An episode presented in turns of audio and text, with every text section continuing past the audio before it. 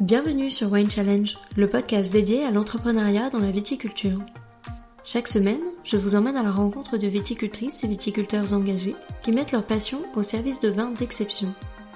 Je vous invite à découvrir leur parcours d'entrepreneur ou d'intrapreneur, le regard qu'ils portent sur l'évolution de la viticulture dans leur région, ainsi que sur les actions qu'ils mènent au quotidien pour pérenniser leur vignoble et dynamiser leur production. Nous aborderons également les questions de l'expérience du travail en famille, de la transmission intergénérationnelle ou encore de la transition digitale liée à leur activité. Je vous souhaite à toutes et à tous une très belle écoute. Cette semaine, partons à la rencontre d'Antoine Coutier, viticulteur à Ambonnay, une commune située dans la Côte des Noirs, là où le Pinot Noir est roi. Et pourtant, le domaine RH Coutier a pour particularité de travailler un tiers de son vignoble en chardonnay. Dans cet épisode, Antoine nous en dit plus sur cette typicité et sur l'histoire de cette exploitation familiale qui est riche d'un passé dont les prémices remontent à plusieurs siècles. Si je devais définir Antoine en 3 mots, je dirais attentif, exigeant et précis. En effet, son parcours de formation en école de viticulture, couplé à son diplôme d'œnologue, font de lui un vigneron au profil technique, attaché à conjuguer vin de qualité et respect de son terroir. Sans posséder de label ou de certification en bio ou biodynamie, la philosophie de ce domaine familial a toujours été d'être le moins impactant possible sur l'environnement. Antoine perpétue donc le travail de ses prédécesseurs en conservant cette même vision de la viticulture. Du travail de la vigne à l'élaboration des cuvées de la maison, il nous dit tout à ce sujet au fil de cette conversation que je vous propose d'écouter sans plus attendre. Allez, place à l'épisode du jour. Bonjour Antoine, merci de me recevoir sur l'exploitation. Pour commencer, j'aimerais bien que tu puisses nous en dire un petit peu plus sur l'histoire de la maison et l'histoire de la famille. Bonjour à tous, donc Antoine Coutier, Champagne RH Coutier. C'est un domaine qui est établi sur Ambonnay. On exploite 9 hectares, 6 hectares de Pinot Noir et 3 hectares de Chardonnay. Donc c'est vrai qu'on fait figure un petit peu, un peu particulière, le fait d'avoir cette quantité de Chardonnay dans un terroir à dominance de Pinot Noir. En fait, c'est vraiment un héritage familial. Mon grand-père, Henri Coutier, était le premier, ou un des premiers en tout cas, à planter du chardonnay sur Ambonnay, donc en 1948. Et depuis, on a continué dans cette voie. On en plante encore aujourd'hui d'ailleurs. Même une sélection massale issue de cette vieille vigne. Après, au niveau de l'histoire, proprement parler du domaine, donc, on n'a pas de date de création précise, comme certains peuvent avoir. Nous, c'est plutôt des petites anecdotes. Nous, on retient toujours 1890 comme première marque de champagne Coutier, et même plus précisément Coutier Jolicoeur. Et après, on sait que juste avant, il y avait un négociant en vin qui s'appelait Moncoutier, qui était sur Ambonnay. On n'a pas vraiment de date très précise sur cette activité. Et après, dans l'historique de la famille Coutier, on sait qu'on avait des vignes avant la Révolution française, toujours à Ambonnay, et dans le registre des baptêmes d'Ambonnay, le premier Coutier est baptisé dans ces registres, c'est en 1619. Donc, comme c'est les premiers registres, on peut imaginer que ce bébé avait des parents et des grands-parents. Du coup, voilà, on peut imaginer qu'on est au moins là depuis 5 siècles, voire 6. Et comment tu pourrais qualifier la philosophie de la maison ? Nous, la philosophie, c'est simple, en fait, c'est d'essayer, à la fois sur le plan œnologique et sur le plan viticole, d'être le moins impactant possible pour tout ce qui nous entoure. Donc, utiliser le moins possible d'intrants, intervenir le moins possible en termes de nombre de fois, essayer de laisser les choses se faire par elles-mêmes le plus possible. Donc, tu parles du respect de la nature, de l'environnement. Comment est-ce que ça fonctionne et qu'est-ce que ça implique au quotidien comme tâche par rapport à une exploitation conventionnelle ? Ça demande à être disponible à 200%, à être toujours très attentif, pour être finalement très exigeant et aller mettre, je dirais, le moins possible d'intrants, donc que ce soit des intrants dits conventionnels ou des intrants utilisables en viticulture biologique. L'un et l'autre, si on veut avoir des sous-dosages et des positionnements, je dirais, idylliques ou en tout cas parfaits, il faut vraiment être très très attentif, être très observateur de tout ce qui nous entoure, et puis se concentrer sur la météo. Et donc là aujourd'hui vous n'avez pas le label bio, viticulture durable quasiment, tu m'expliquais. Est-ce que c'est un souhait justement de passer en labellisation bio à l'avenir, ou est-ce que la viticulture durable et le label HVE haute valeur environnementale correspondent à vos attentes pour le moment? C'est vrai qu'à l'heure actuelle, le domaine pourrait être certifié en viticulture durable et haute valeur environnementale. Après, au niveau du bio, c'est vrai que je me pose des questions, mais j'ai pas spécialement l'envie de m'enfermer dans une certification. Je préfère effectivement garder la liberté que j'ai aujourd'hui. Compte tenu de la surface du domaine, je suis pas encore non plus équipé pour avoir le répondant qui exige la viticulture biologique, puisqu'effectivement, il faut quand même être capable de pouvoir traiter après un orage de 20, 30, 40 mm. Avec le travail du sol, c'est vrai que ça rend les choses beaucoup plus compliquées. Donc ça, à l'heure actuelle, j'ai pas cette capacité, donc je peux pas me lancer à 100% dans cette démarche. Après, c'est vrai que je fais un programme, effectivement, où j'essaie d'utiliser un maximum de produits utilisables en viticulture biologique, tout en conservant quelques interventions conventionnelles à la période la plus sensible, qui est la floraison. Et est-ce que la démarche biodynamie, est-ce que c'est quelque chose qui t'intéresse? Je pense qu'il faut rester curieux et ouvert. On n'a jamais toutes les réponses aux questions qu'on se pose. Effectivement, quelquefois, je suis tenté d'utiliser des huiles essentielles à la place, ou plutôt que de ne rien faire. Parfois, sur certains parasites, c'est intéressant d'utiliser des huiles essentielles pour leur neutralité vis-à-vis de l'environnement et des autres espèces. Après, le cuivre en sous-dosage, quand on maîtrise le sous-dosage, c'est effectivement un allié de poids. Le soufre, par exemple, en bio, enfin là, même avant d'avoir cette démarche, mon père utilisait déjà beaucoup de soufre à hauteur de 70-80% du programme en soufre. C'est finalement un mix de un petit peu tout ce qui se pratique. L'idée, le leitmotiv, c'est vraiment le moins de passages possible, tout en utilisant le moins de matière active possible. Et tu as vu une vraie différence quand tu as travaillé plus tes sols, quand tu t'es orienté en tout cas vers une dynamique bio ou... Oui, parce qu'on avait pas mal de parcelles qui étaient vigoureuses à très vigoureuses. Alors, ça a un petit peu calmé le jeu. On a pu, sur des parcelles qui produisaient vraiment beaucoup, réduire d'un tiers les rendements et avoir des belles maturations, ce qu'on n'avait pas auparavant. Autre point, par exemple, si on prend l'année 2017 qui était un cas très spécifique, là on a vraiment pu ressentir le fait de travailler les sols et de garder l'enherbement naturel, qui a une concurrence azotée et hydrique au moment des épisodes orageux de fin août. On a vraiment eu une altération mineure. Donc c'est vrai que c'est fait d'expérience, on se convainc soi-même un petit peu de ce qu'on fait, on échange avec d'autres collègues de ce qui se fait et ce qui peut se faire, et puis on essaie de se faire sa propre ligne de directive. C'est vrai que c'est une ligne qui, on part dans une direction mais qui n'est pas forcément figée ni fixée, on est obligé peut-être de s'adapter et d'évoluer. On a parlé tout à l'heure de l'évolution du climat, et c'est une des raisons pour lesquelles on est obligé parfois de revenir sur ce qu'on avait un peu décidé au départ, bouger le curseur dans un sens ou dans l'autre pour s'adapter aux conditions nouvelles du climat. Et donc dans les vignes, donc on a compris la philosophie qui était la tienne. Comment ça se conjugue en cave? Comment est-ce que tu travailles tes vins, les cuvées? Donc au niveau du travail des vins, sur le domaine c'est un peu particulier dans le sens où on a deux process. On a un premier avec des raisins que l'on livre de la coopérative communale. Et puis, donc, ce sont des bouteilles qu'on récupère sur latte. On opère une partie du vieillissement nous-mêmes et puis le dégorgement avec notre liqueur. Peut-être juste préciser ce qu'est sur latte pour les auditeurs qui ne sauraient pas forcément ce que c'est. Oui, évidemment. Donc, le latte, c'est le temps minimum réglementaire. Enfin, c'est plutôt la position dans laquelle la bouteille va vieillir. Donc, il y a la durée de prise de mousse, puis ensuite un laps de temps qui permet le vieillissement du vin en bouteille. Donc il y a le cadre réglementaire champenois qui donne 15 mois pour les non millésimés et 3 ans pour les millésimés. Nous sur le domaine on est plutôt entre 3 et 4 ans pour les non millésimés et entre 6 et 8 ans pour les millésimes.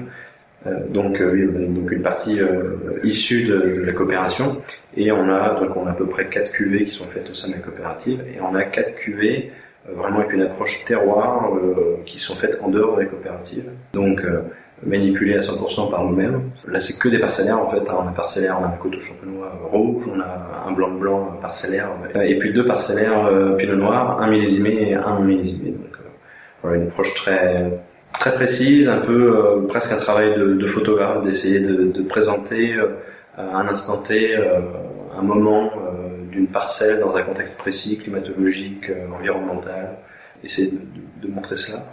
Est-ce que tu passes les cuvées aussi, les cuvées que vous faites vous, en fût-chai?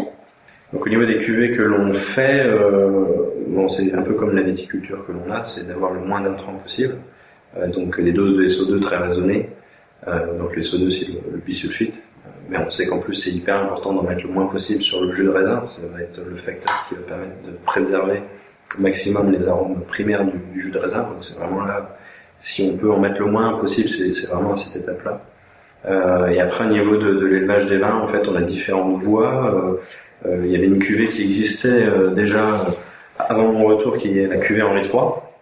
Et donc cette cuvée-là est un assemblage de 2 années, 60% actuellement par exemple c'est 2010 et 40% de 2009 qui est elle élevée 1 année en fût. Et donc quand je suis revenu, on a lancé tout de suite le projet de blanc parcellaire. Donc là j'ai fait par rapport à la puissance des vins issus de ce terroir, je me suis dit qu'effectivement un élevage en fût d'1 année, enfin entre 10 mois et 12 mois, ça pouvait être judicieux. Donc jusqu'à maintenant on ne regrette pas, les vins se sont toujours très bien comportés, mais issus de ces dégustations, de ces expériences, on s'est dit que, en tout cas personnellement je me suis plutôt dit que peut-être trouver un contenant qui allait pouvoir refléter le terroir de façon la plus pure possible, tout en amenant ce petit apport d'oxygène dont les vins ont besoin à mon sens. Donc je me suis tourné sur un essai grandeur nature, puisqu'on est sur un contenant de 10 hectos, donc c'est une cuve en céramique, et donc qui a une porosité un petit peu plus fermée que le fût, mais qui n'est pas aussi ouverte que de la terre cuite par exemple, et qui permet un vieillissement des vins très différent. Et donc là l'idée c'est d'avoir un pinot noir un peu plus droit, un peu plus pur, un peu plus frais et élégant, que dans le fût on amène une patine, on amène une certaine forme d'oxydation un petit peu plus prononcée. Donc voilà, c'était faire des tests un peu grandeur nature. On n'a pas la science infuse, on est obligé de tester et on a la réponse, le temps que le vin soit élevé, on a les 3 ans, 4 ans de cave avant de pouvoir le déguster, donc il y a une certaine inertie. Tu parles évidemment avec passion du vin, mais on sent qu'il y a quand même un apport technique qui est assez présent. Est-ce que tu peux nous parler un petit peu de ton parcours ? Mon parcours reste presque classique, puisque c'est un passage par un BTS viticulture œnologie à Avize. Alors j'ai toujours souhaité faire des formations avec des stages, et le plus possible. Alors effectivement, donc le BTS permettait cela. Ensuite, j'ai fait une licence sciences de la vigne à Dijon. Et puis ensuite, j'ai fait un diplôme d'œnologue qui a donc duré 2 ans, de 2012 à 2014, à Reims. Donc qui a permis de vraiment... apprendre beaucoup de bases scientifiques sur le champagne, l'élaboration du champagne, beaucoup de choses qu'on connaît pas ou qu'on maîtrise mal, qui sont très très intéressantes et qui en fait au quotidien me permettent d'expliquer et de vulgariser très facilement des process chimiques, physico-chimiques quand même plutôt assez complexes. Tu parlais de tes stages, est-ce que tu as eu l'opportunité justement d'en faire dans d'autres régions que la Champagne, et si oui, où ? Donc sur les stages, effectivement, le premier stage que j'ai fait était en Suisse, parce qu'à l'époque, en Champagne, on disait qu'il fallait regarder ce que faisait la Suisse, parce qu'ils étaient très en avance sur le plan environnemental par rapport à nous. Donc j'y suis allé, et ils avaient des belles certifications, mais dans la pratique, c'était pas beaucoup mieux que ce qu'on faisait réellement aussi en Champagne, donc on n'avait pas de quoi rougir de la viticulture suisse, en tout cas de ce que j'ai pu en voir. Après, dans les autres expériences que j'ai pu avoir, je suis allé à Saint-Julien, dans le Bordelais, de vendanges. Là, de même, qui n'était pas en bio, mais qui en faisait à côté, et qui, pareil, transgressait un peu les modes culturaux. Il n'y avait pas de barrière, on faisait du bio quand tout allait bien, on faisait un petit peu de conventionnel quand c'était une année plus compliquée. Aujourd'hui, ils sont beaucoup plus dans le bio qu'à l'époque, mais un peu comme quand on commence à mettre le pied à l'étrier, une fois qu'on a goûté, on a envie d'aller toujours plus loin, ça devient presque un objectif, un challenge personnel, de se dire tiens, cette année on va en faire plus, on va essayer. Un jour forcément on passe le pas, on fait du 100%. Je ne suis pas encore arrivé là, mais voilà, c'est des expériences, des rencontres qui font qu'on s'essaye, on se teste. Et puis donc Bordeaux, et puis ensuite deux vendanges en Angleterre.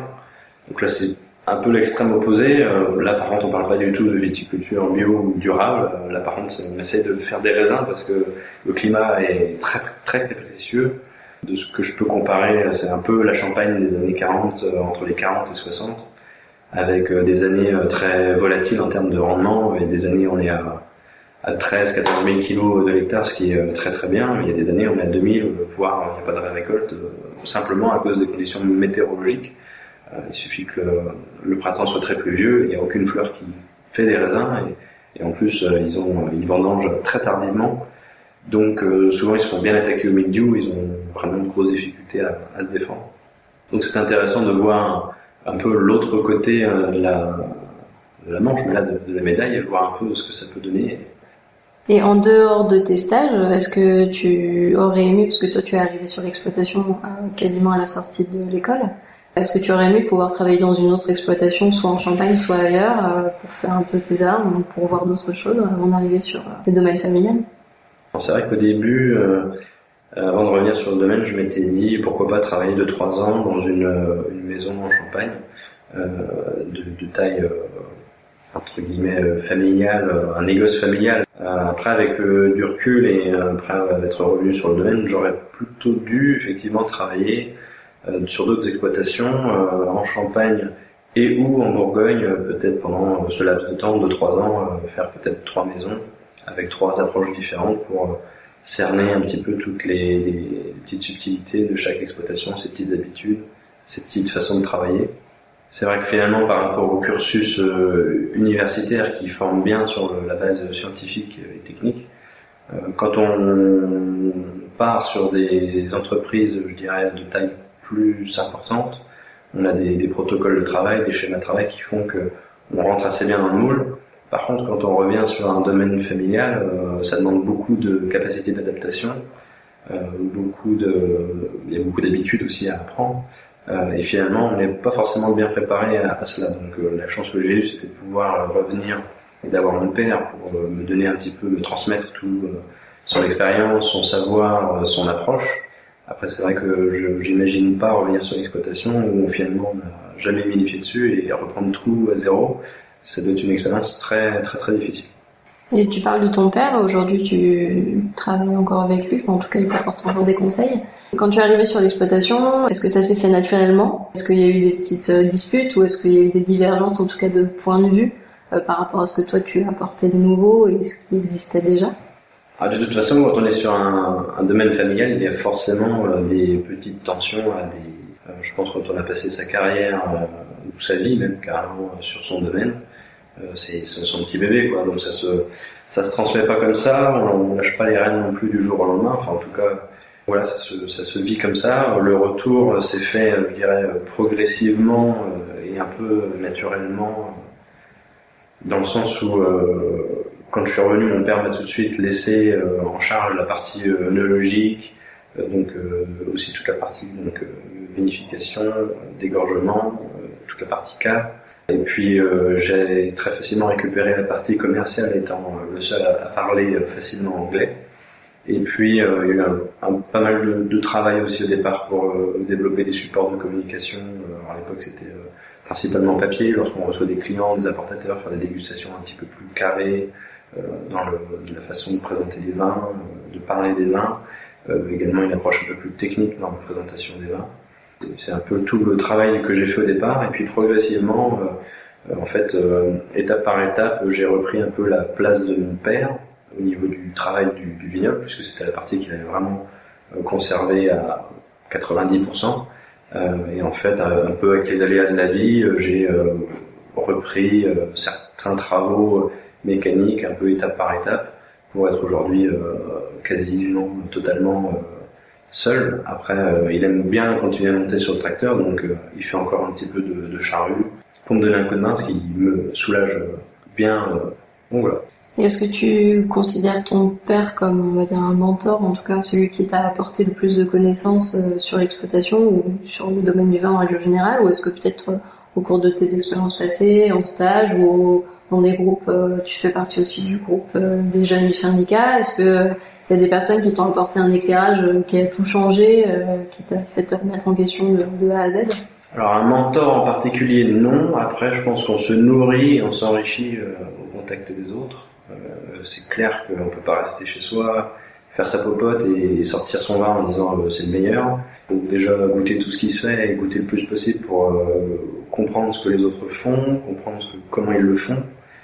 Et quand on a la chance de pouvoir rencontrer le producteur, discuter, échanger sur les pratiques, on partage, on diverge, voilà, c'est ça qui est intéressant. Après, forcément, les stages, un petit peu chacun leur spécialité, puisque à chaque fois c'était soit très œnologique, soit très viticole, m'ont apporté des choses très précises.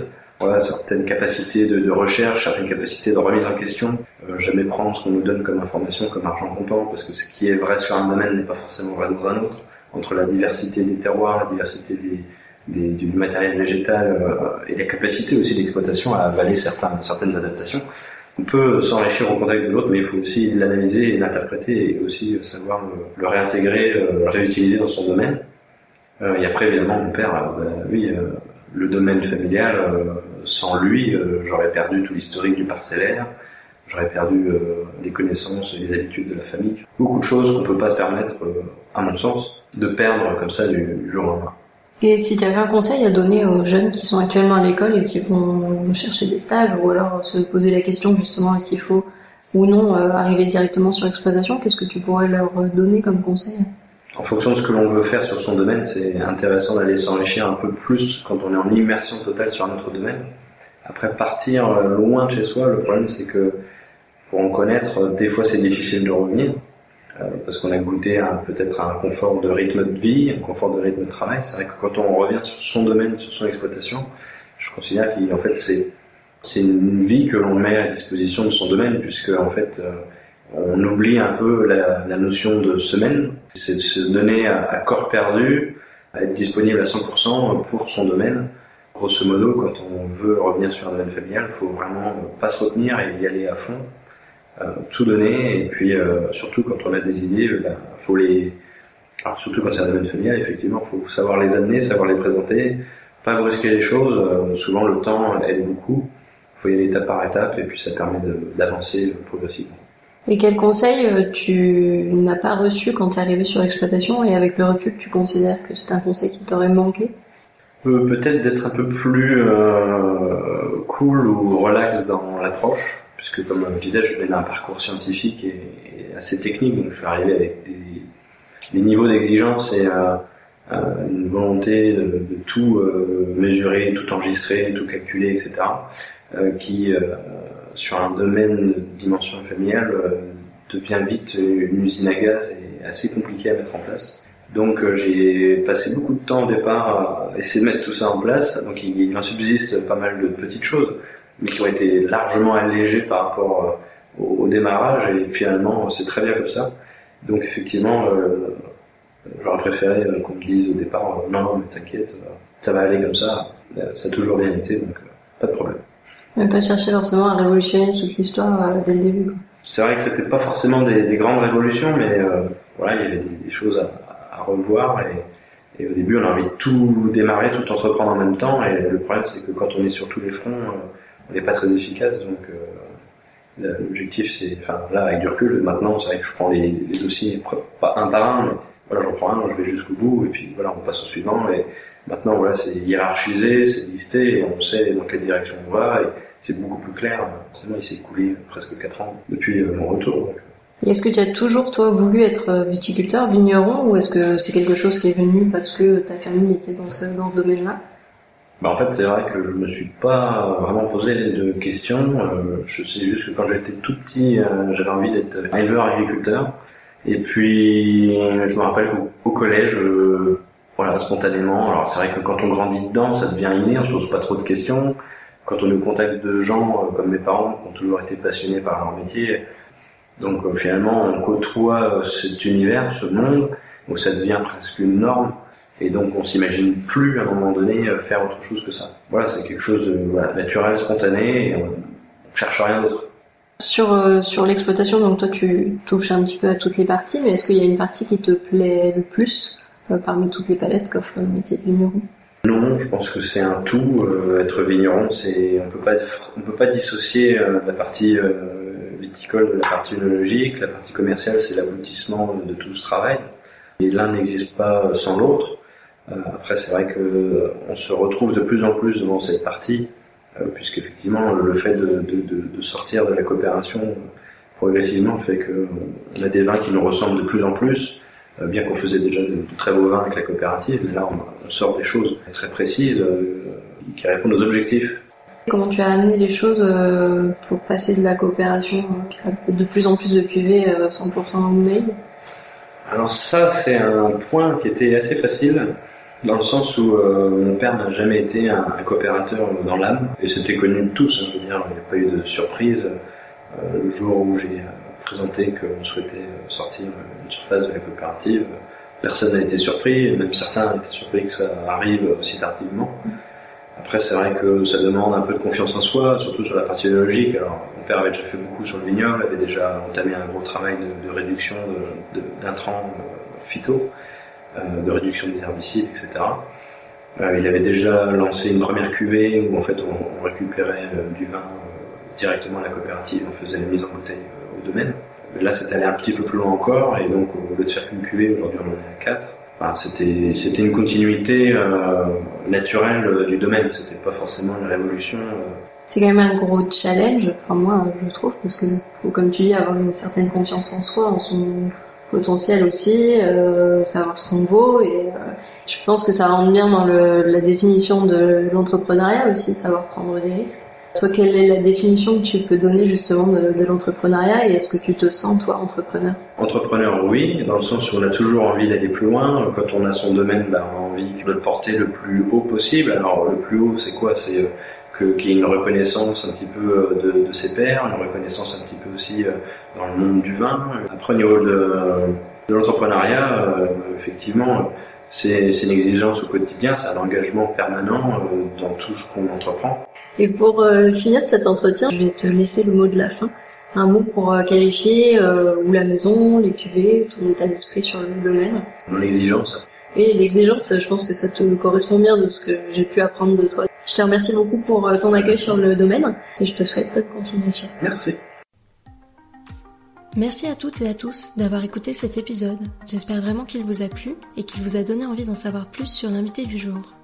En attendant le prochain, vous pouvez retrouver toutes les informations sur la maison de l'invité et son actualité sur le site wine-challenge.com.